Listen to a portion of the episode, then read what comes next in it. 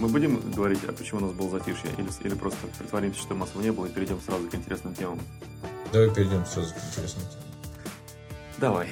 А, Дима, ты вещаешь из Москвы, я из Нью-Йорка. И мы только что немножечко обсудили, и сейчас продолжим дальше говорить о том, а, что у тебя было на уме. Ты предложил интересную тему. Ну, я тут посмотрел, а, на самом деле, посмотрел я уже почти месяц назад был этот а, подкаст, делает такой есть чувак Джо Роган. Ну, мы с тобой его смотрим, но если кто не знает, это такой американский ютубер, на самом деле, когда-то был комментатором боев без правил и этим комиком. И, и, и, до, сих, и до сих пор комик выступает. И, да, да, и до сих пор комик, и до сих пор, на самом деле, бои э, комментирует. Да, но он как-то начал сначала комментировать себя в Ютубе эти бои, приглашать всяких других боксеров, э, борцов. И как-то у них разговоры пошли на вольные темы, и оно постепенно перешло у него вообще просто в длинные разговоры на любую тему. Они стали так популярны, что его в итоге смотрит там больше, чем CNN. У него там миллионы, у него он наделал там больше тысячи этих эпизодов, и многие из них там по 2-3, иногда там чуть ли не 4 часа. И вот этот длинный формат, так называемый, когда люди никуда не торопятся, просто стал очень популярный, и его там больше миллиарда просмотров. Там.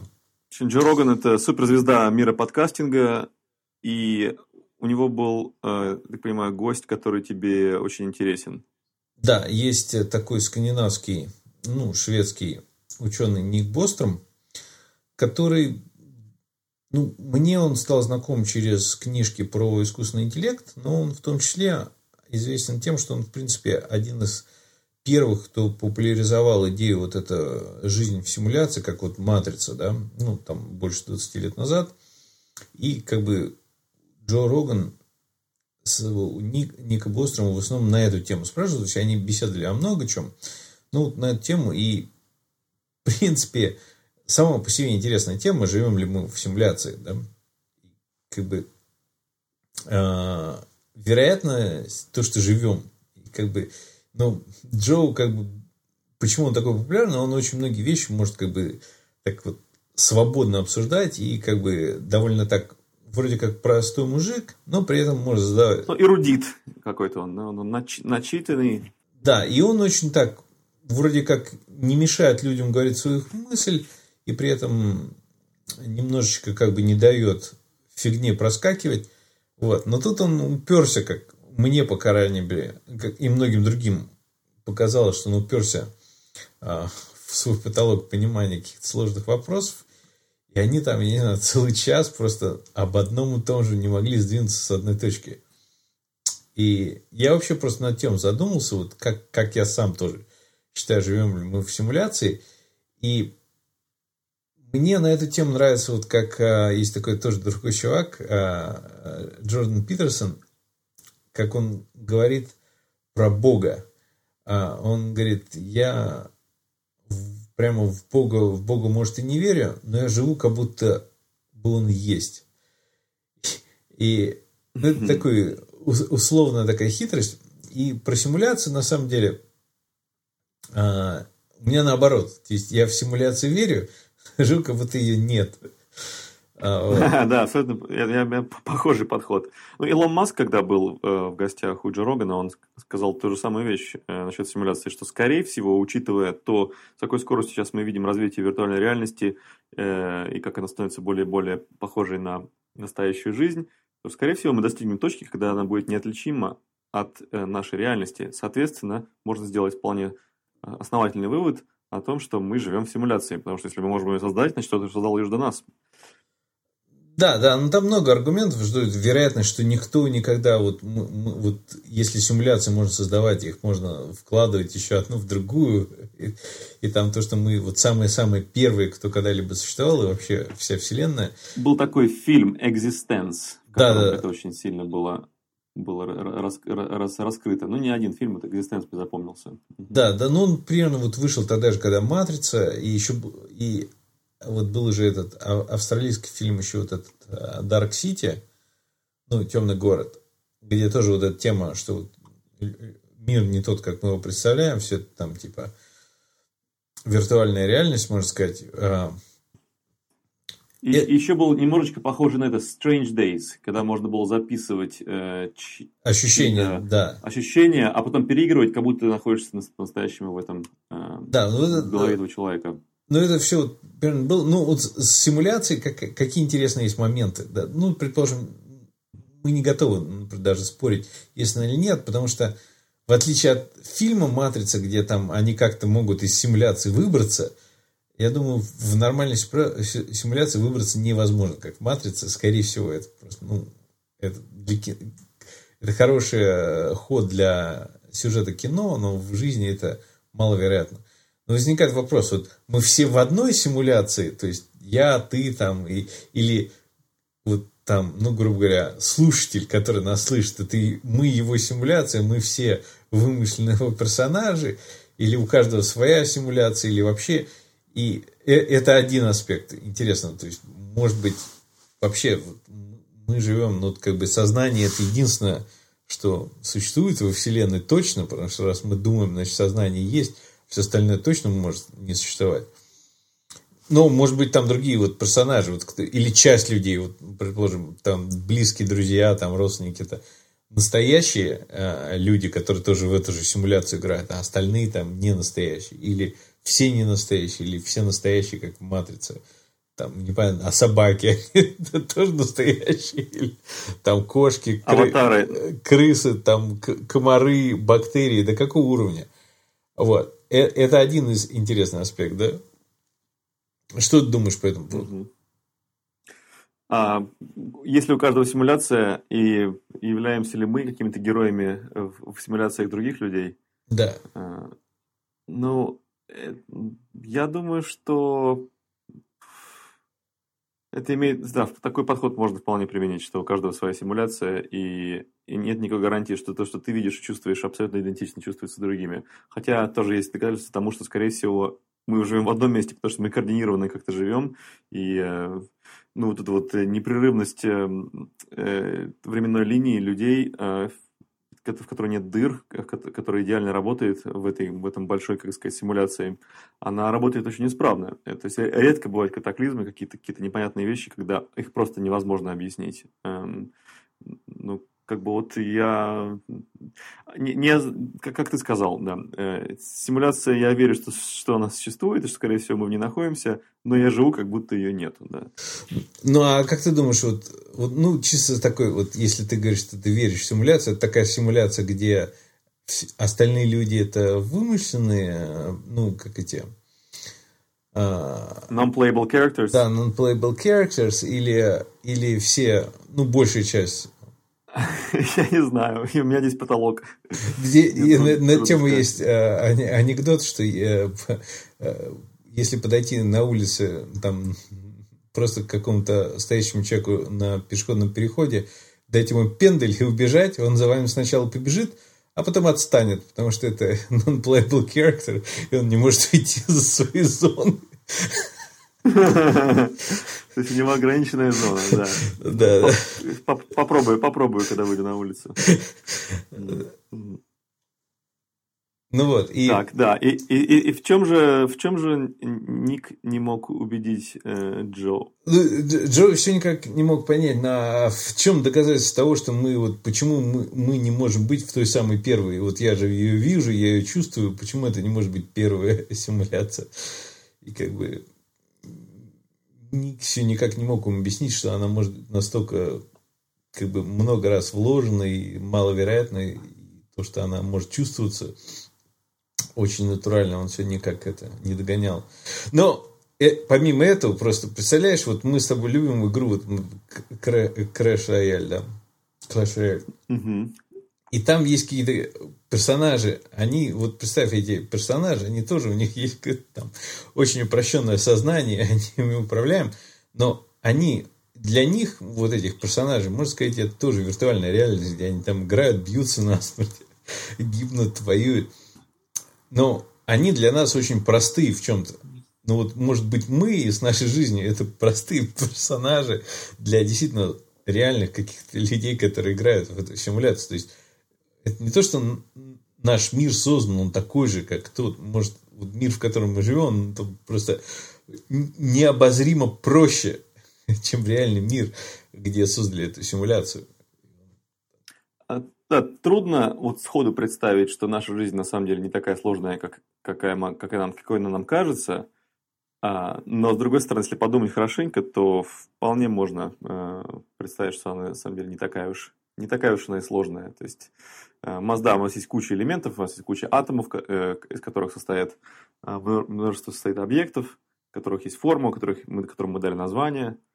Но это не значит, что это, что это все сложно. Ну, с точки зрения какого-то высшего организма. Ну, нам, людям, очень трудно какие-то масштабы осознавать же. Ну, вот, к примеру, большинство людей, вот когда говорят про масштабы Вселенной и масштабы там атомов, не очень, вот, к примеру, атомы, вот не все люди, когда говорят там про молекулы, насколько они маленькие, а, когда измеряют а, количество вещества, есть такая единица измерения, что в принципе не единица измерения, это число, называется моль. Моль это просто такое число большое. И это число, это ну, взяли, измерили количество атомов водорода в одном грамме. Вот сколько атомов водорода, водорода в одном грамме, да? Ну, посчитали их, получилось какое-то число. Правильно? И вот это число просто, ну, просто дали ему название. Ну, потому что удобно. Один грамм водорода, атом водорода, потому что водород самый маленький атом. Вот, пожалуйста, очень удобное число. Число, оно очень большое. Как ты думаешь, вот чисто на вскидку, не все знают, ну, как ты думаешь, сколько это? Один моль в граммах. Нет, например. сколько штук? Вот моль это число. Вот, ну, там есть число да. миллион, это вот тысяча тысяч, да, вот там миллиард это, это тысячи миллионов. А моль это вот тоже какое-то число. Еще, еще выше, чем... Еще чем... выше, да. Вот. Это, а, это сколько это, атомов типа, водо, водорода в одном грамме? Вот сколько ты думаешь атомов водорода в одном грамме? Сколько их штук? Там, там какие-то, не знаю, там миллиард миллиардов или триллион триллионов, я не знаю. Это ну, большая разница, конечно. Триллион триллион большое число, да? Но ты почти угадал, потому что их 600 миллиардов триллионов. О, близко. Да, в одном грамме, в каждом грамме э, э, водорода 600 миллиардов триллионов атомов. То есть атомов очень много.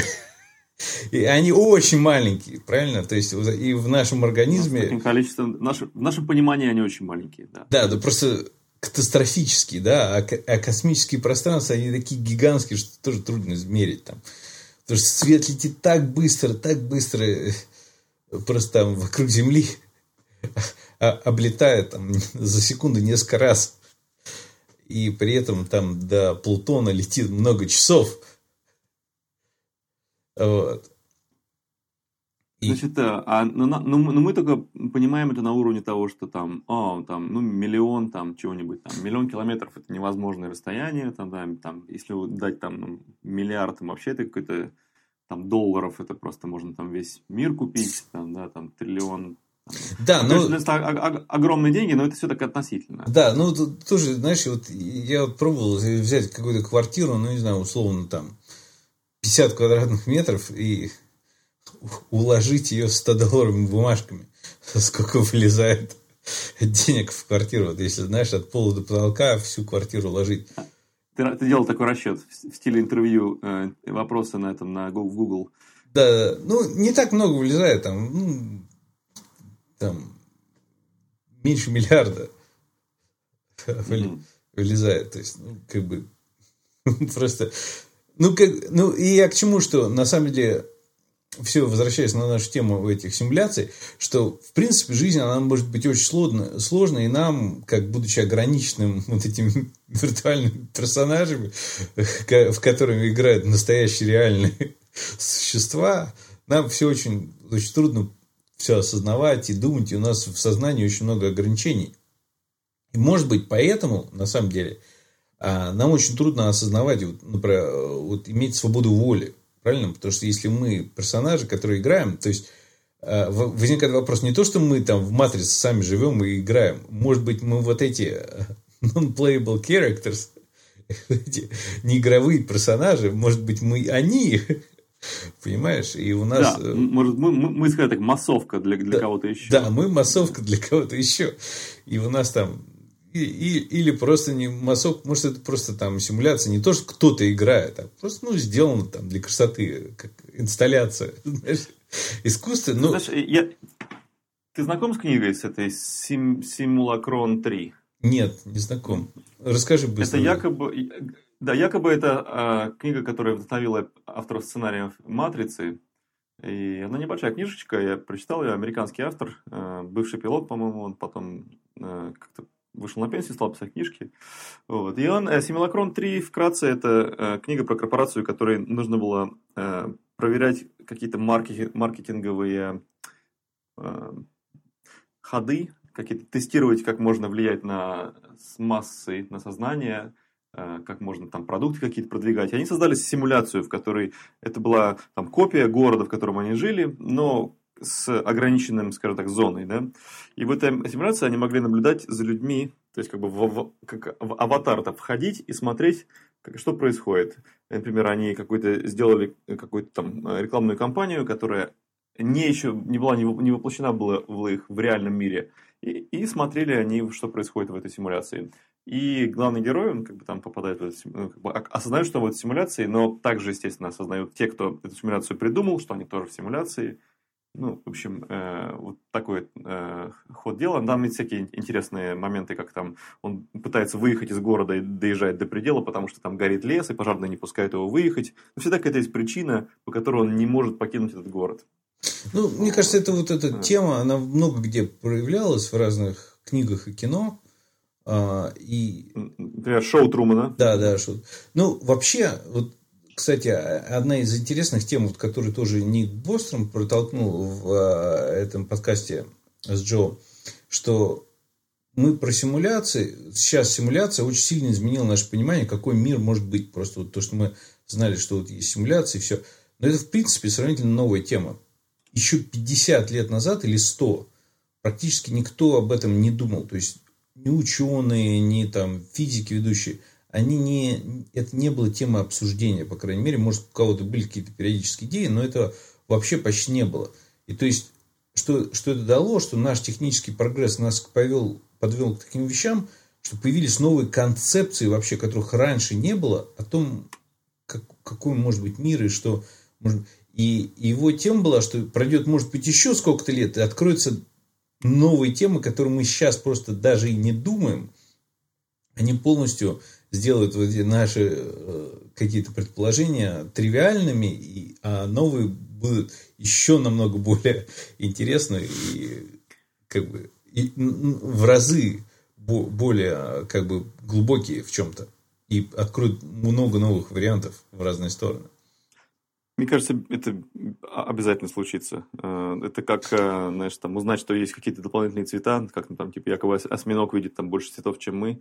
Это невозможно представить, но если там начать научно разбираться, то как-то можно как-то мы так интеллектуально подойти, а может быть даже испытать с помощью специальных каких-то особых очков. Или наркотиков. Или наркотиков, точно. Вот. Отдельный подкаст надо про это записать. Ну, вообще вот э, предста- представить, что есть больше измерений, как мы, что мы можем осуществлять в этих многих измерениях. Ну, есть попытки, когда время представляется как вот это еще одно измерение. Но вообще то, что их там 5 или 12, это все очень трудно представить. Очень трудно.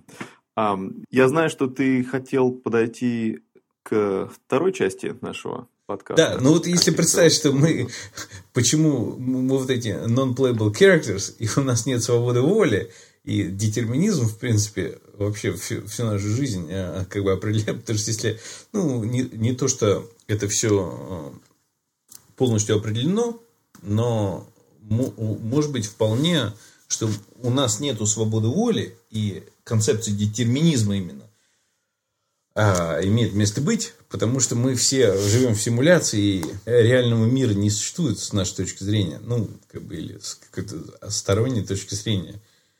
А вот. Детерминизм от, от латинского детерминаре ограничивать, очерчивать, определять границы, определять. То есть это некая э, взгляд на жизнь как э, что-то предопределенное. У каждого человека есть предопределенность, а, и она появляется из разных источников. Ну, вот, да, ну, как бы... Какое у тебя понимание? Да, детерминизм – это большая, широкая сфера философии, и там есть много разных направлений, но мне как бы интересно то направление, что именно не то, что все предопределено, грубо говоря, или как некоторые говорят, если взять такой мега-супер, такой сверхумный компьютер, который знает положение всех атомов э, и там магнитных полей, и там волн, и всего во Вселенной с самого начала, то можно, грубо говоря, просчитать все. Ну, как бы не, это не столь... Предсказать будущее, можно да, сказать. Да, не, не столь интересно. Я на том уровне, что если у людей свобода воли или типа все как бы мы, мы не совсем решаем, вот как бы у нас нету этой воли решать, что дальше делать. То есть все, что у нас было, как бы мы не выбрали, где родиться, мы не выбрали, кто наши родители, в какой стране, в каком времени, в каком году, какой достаток у нас будет. Там, у нас биологически мы стоим из молекул, там, атомов и ну, клеток.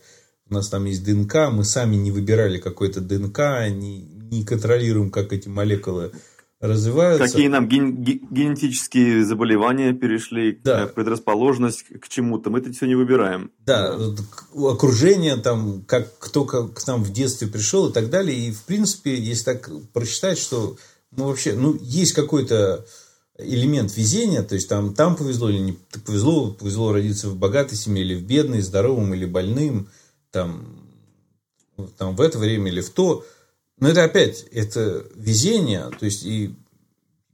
О, е... Хорошее слово тоже. Да. Если везение, что везение повезло с везением или не повезло, то есть, ну, это опять все равно, это же как бы везение, это же не ты его контролируешь, это везение, это какой-то там, кто-то это контролирует там. А, а, вот.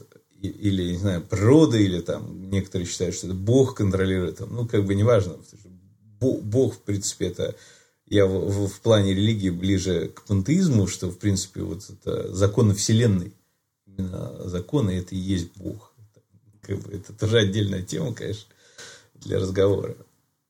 Ну, мне детерминизм, э, я заметил, дает какое-то чувство спокойствия, чувство какой-то умиротворенности, потому что это дает мне право не крутиться, как белка в колесе, там, не пытаться вырваться из, э, там, из невозможного, потому что я могу просто наслаждаться жизнью и знать, что так оно и положено мне. То есть, и, и, то есть поскольку я, я не, мне повезло, что я не нахожусь в вечных каких-то жутких страданиях, и что у меня есть возможность э, справляться со своими страданиями, которые у меня есть в жизни – Соответственно, эм, если детерминизм предопределил мою судьбу, значит, я ничего, никаких неправильных выборов в жизни не сделал, просто не мог. Все, э, все как бы было устроено уже за меня. Вот. И в будущем то же самое. То есть, да, что все, что я не делаю, это все э, единственный способ жить, потому что предопределенность, она решает, э, как все развивается. Да, и ну, вот интересно, что, конечно, можно сколько угодно философствовать на тему предопределено, не предопределено, там, хорошо или плохо. Во всем этом, конечно, большую роль играет просто чисто физическая боль. Потому что как только человек можно это, это каждый может рассуждать философию сколько угодно до тех пор, пока в репу не дали. Да, или пока гвоздь в руку не вбили. Да, вот, ну, грубо говоря, когда возникает физическая боль, то сразу вот эти концепции детерминизма в голове, по крайней мере, человека, чувствующего боль, они очень а, так вот приземляют его. Вот, хочется перестать философствовать хочется что-то сделать, чтобы эта боль остановилась. И это, конечно, очень сильно все меняет, но, видишь, какие-то там йоги или а, монахи буддийские, там они даже с этими проблемами учились справляться, там это самосжигание делать или еще что-то. Ну, или, по крайней мере, то, что нам показывает матрица. Я слышал легенду про Ошу. Как-то известного и, и позитивно, и негативно, э, такого типа э, ли, э, гуру медитации и свобод, свободной воли, скажем, свободной жизни, да, который был в, в Орегоне где-то там. Он, он, что якобы, когда ему зубы вырывали, или когда там доктор к нему приходил, он говорил, не надо никакого наркоза, типа, что он мог медитировать на том, что боль он просто наблюдал, он, он ее не, не испытывал э, как негативное что-то. Как-то вот так вот якобы можно. Ну, трудно сказать. Возможно, это можно. Автотренинг, на самом деле, э, великая вещь. Сейчас, кстати, вот такая вещь, как автотренинг, как-то ушел в сторону. А в Европе это было популярно ну, там, в 30-е годы, в 40-е, даже 50-е. Ну, в районе Второй мировой войны это была большая тема, вот, что ты можешь там себя типа, морально так сильно подготовить, что ты многие вещи мозг по-другому реагирует, соответственно, и тело, и все, и совершенно жизнь по-другому начинает идти. Вот. А сейчас как-то на эту тему мало говорят, и больше как-то стали вот эти восточные вещи. Вот. Но опять-таки, если мы живем внутри нашей головы и сознания, грубо говоря, это наша главная, грубо говоря, операционная система, в которой мы существуем, проверяем, как все есть, то если это как-то операционную систему там, фильтровать и массажировать, то, в принципе, она будет менять всю реальность вокруг. Значит, а какие, поскольку мы с тобой более-менее, так понимаю, соглашаемся по, по этому поводу, а, ну, чисто на эмоциональном э, уровне, как, какой тебе концепция детерминизма приносит чувство? Ну, вот, вот я на это на, на вообще смотрю, как будто, вот, знаешь, как, вот как кино. Мы, мы жизнь наблюдаем как кино. То есть, вот ты идешь фильм смотреть, правильно? Смотришь на экране, показывают, показывают что-то.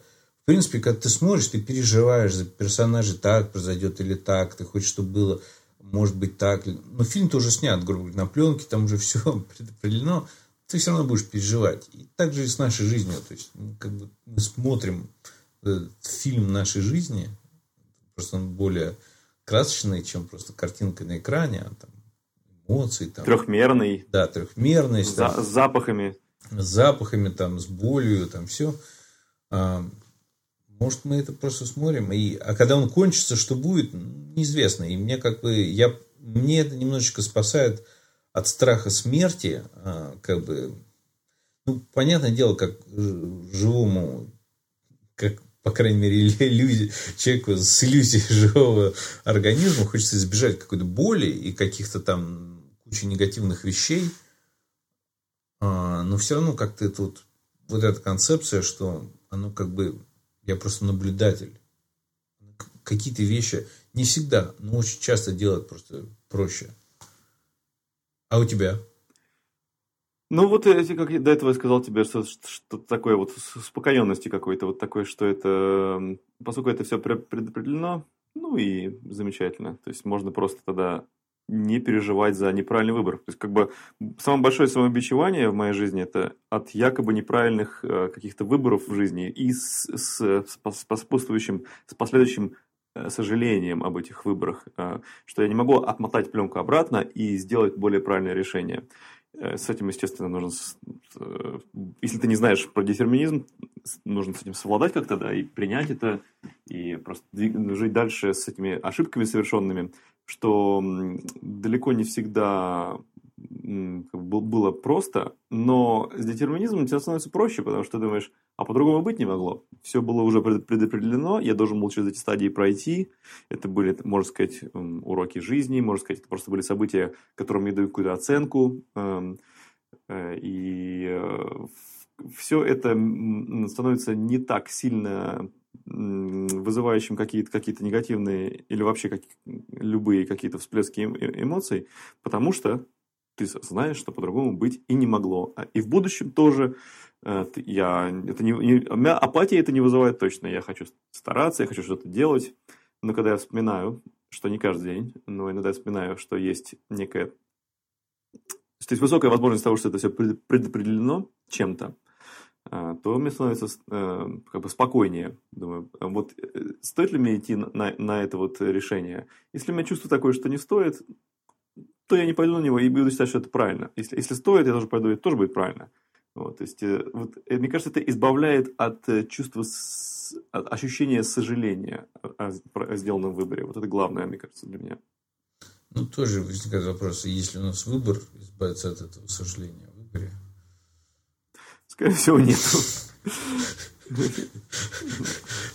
Да-да-да, вот этот парадокс, что есть ли у нас выбор принять детерминизм или не принять. Ну, я сейчас э, знакомился поглубже с э, материалами, с, с книгами э, Экхарта Толли, немецкого происхождения, можно сказать, философа и учителя медитации и главного, скажем так, борца против эго в некоторых кругах. И он э, сказал э, ну, такую проталкиваю тему, которая, по идее, буддистская, да, что если ты как, -то даешь, как только даешь чему-нибудь название, имя, то ты сразу включаешь эго, и, потому что эго нужно все, все, чтобы было определено. А, и, то есть, например, даже, говорит, сознание невозможно понять, потому что мы даем, дали ему уже название, сознание. Если бы мы не дали ему созна, э, э, название, то это, мы ближе находимся к его пониманию. Э, то есть, чем больше мы что-то пытаемся разобрать и дать какие-то там ярлыки, тем дальше мы удаляемся от понимания. Вот такой буддийский подход. Мутный, мне кажется, подход мутный. Мутный?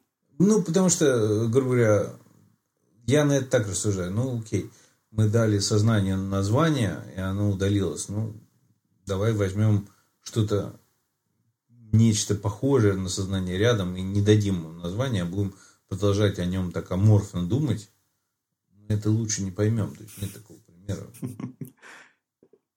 Да, все это очень э, сложно, на самом деле, рационально понять. И, естественно, э, я говорю только с точки зрения человека, который еще не до конца все это впитал и, может быть, никогда не впитает. Но мне нравится такой подход, мне нравится вот это вот э, э, уход от стремления дать, придать всему форму. То есть тогда ты таким образом ты не подпитываешь свое эго, а, а эго, естественно, это э, очень э, такой проблематичный э, герой твоего сознания, которому очень, нужно какие-то вещи помнить из прошлого, включая сожаление, и думать о будущем, потому что текущий момент не устраивает, он полон страданий, он полон э, недопониманий, нереализованности, а в будущем есть шанс все это исправить и реализовать. Поэтому эго тебя заодно еще и в будущее уносит. Вот, то есть вот такие вот вещи я, я, я читаю у него в книгах.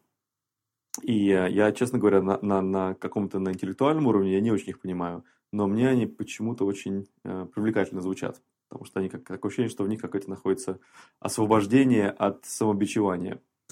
То есть они тебя манят свои непонятностью в чем-то. Можно сказать, что так.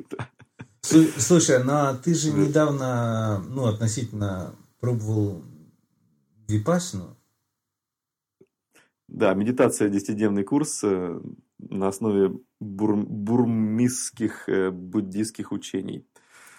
Да, и это, безусловно, дает тебе возможность увидеть, что сознание – это э, отдельная часть, что твой разум живет э, в сознании, и у тебя есть еще подсознание, э, но и твой разум никогда не спит, и он полон мыслей, и полон идей, и полон воспоминаний, и э, мечт о, о будущем, и что на самом деле в текущий момент невозможно почувствовать, пока ты не угомонишь свой, свой разум. Терминология немножко я, может быть, не точно пользуюсь, потому что я там на английском все было, но я так понимаю, что mind – это разум, consciousness – это сознание, естественно, подсознание – subconsciousness, а, и это все с этой темой связано, мне кажется, потому что мне, мне стало легче э, немного э, э, со своими эмоциями и со своими чувствами. Там пользуется, использовался термин sensation – я думаю, Ощ- что это... Ощущение, да. Ощущение, да, ощущение. Вот с ощущениями я лучше работаю и лучше знаком с э, ощущением появления ощущения. Хотя ну... наше, наше, тело покрыто, покрыто, наше тело покрыто ощущениями 24 часа в сутки. Каждый, каждую миллисекунду мы что-то ощущаем, даже во сне.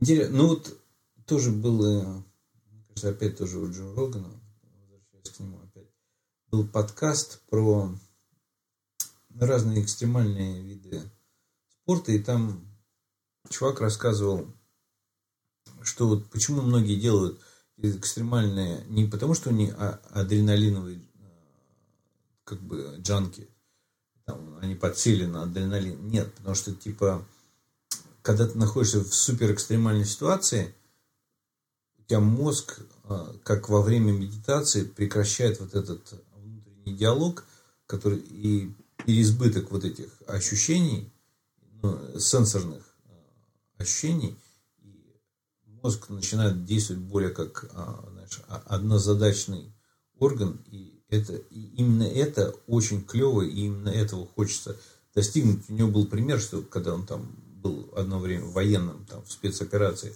делал там в, в военной зоне, что когда летишь на вертолете, там, на этот, ну, должны тебя выкидывать там в точку боя, сначала говорят, там, через три минуты высадка, и в этот момент, там, знаешь, уходят мысли, там, покрашен забор, или там, что-то ли потолок, там, там все, одна минута до высадки, там, все, все там, там ругался ли я там с женой, там, как у меня дети учатся. См- см- см- смогу ли я попасть на свадьбу к своему брату? Да, да, это а, все, да.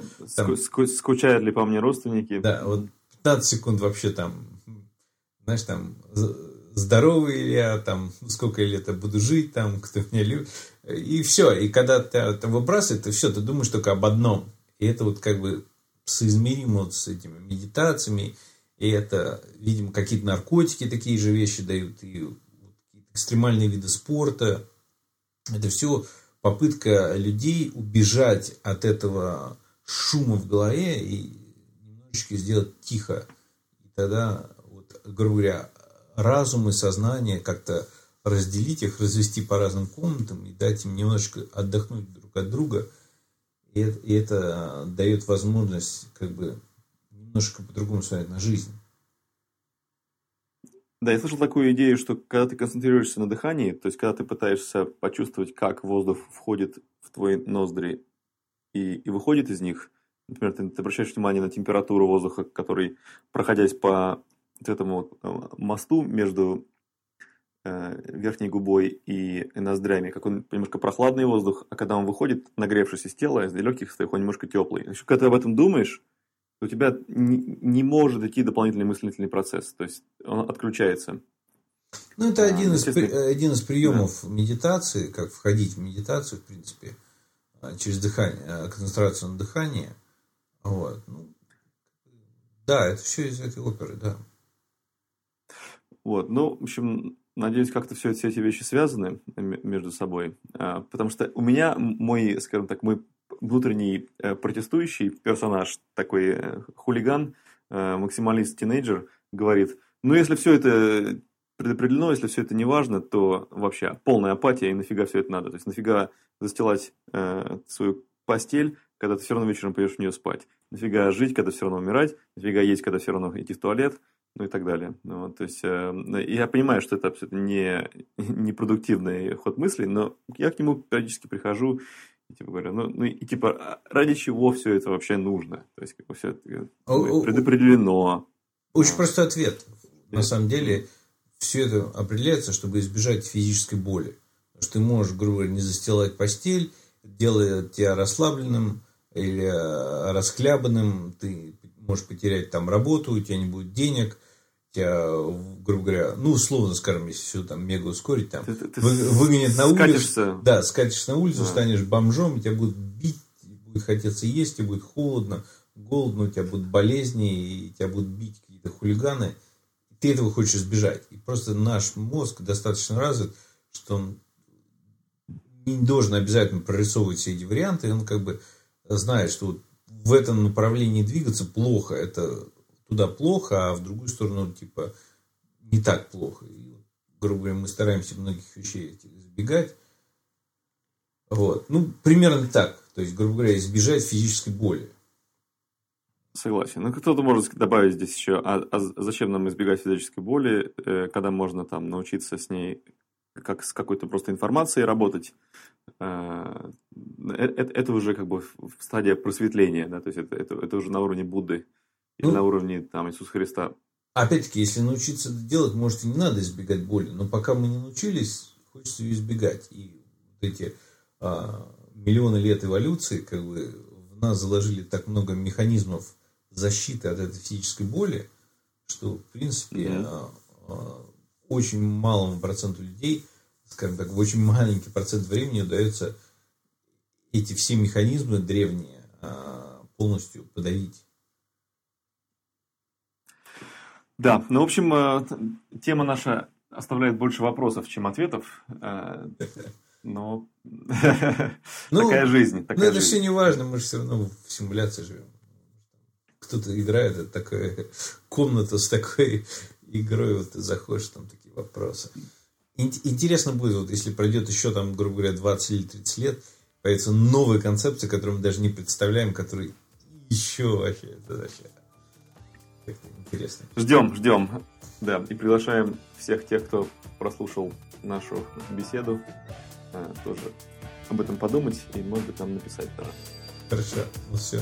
Давай, до следующего раза. Пока.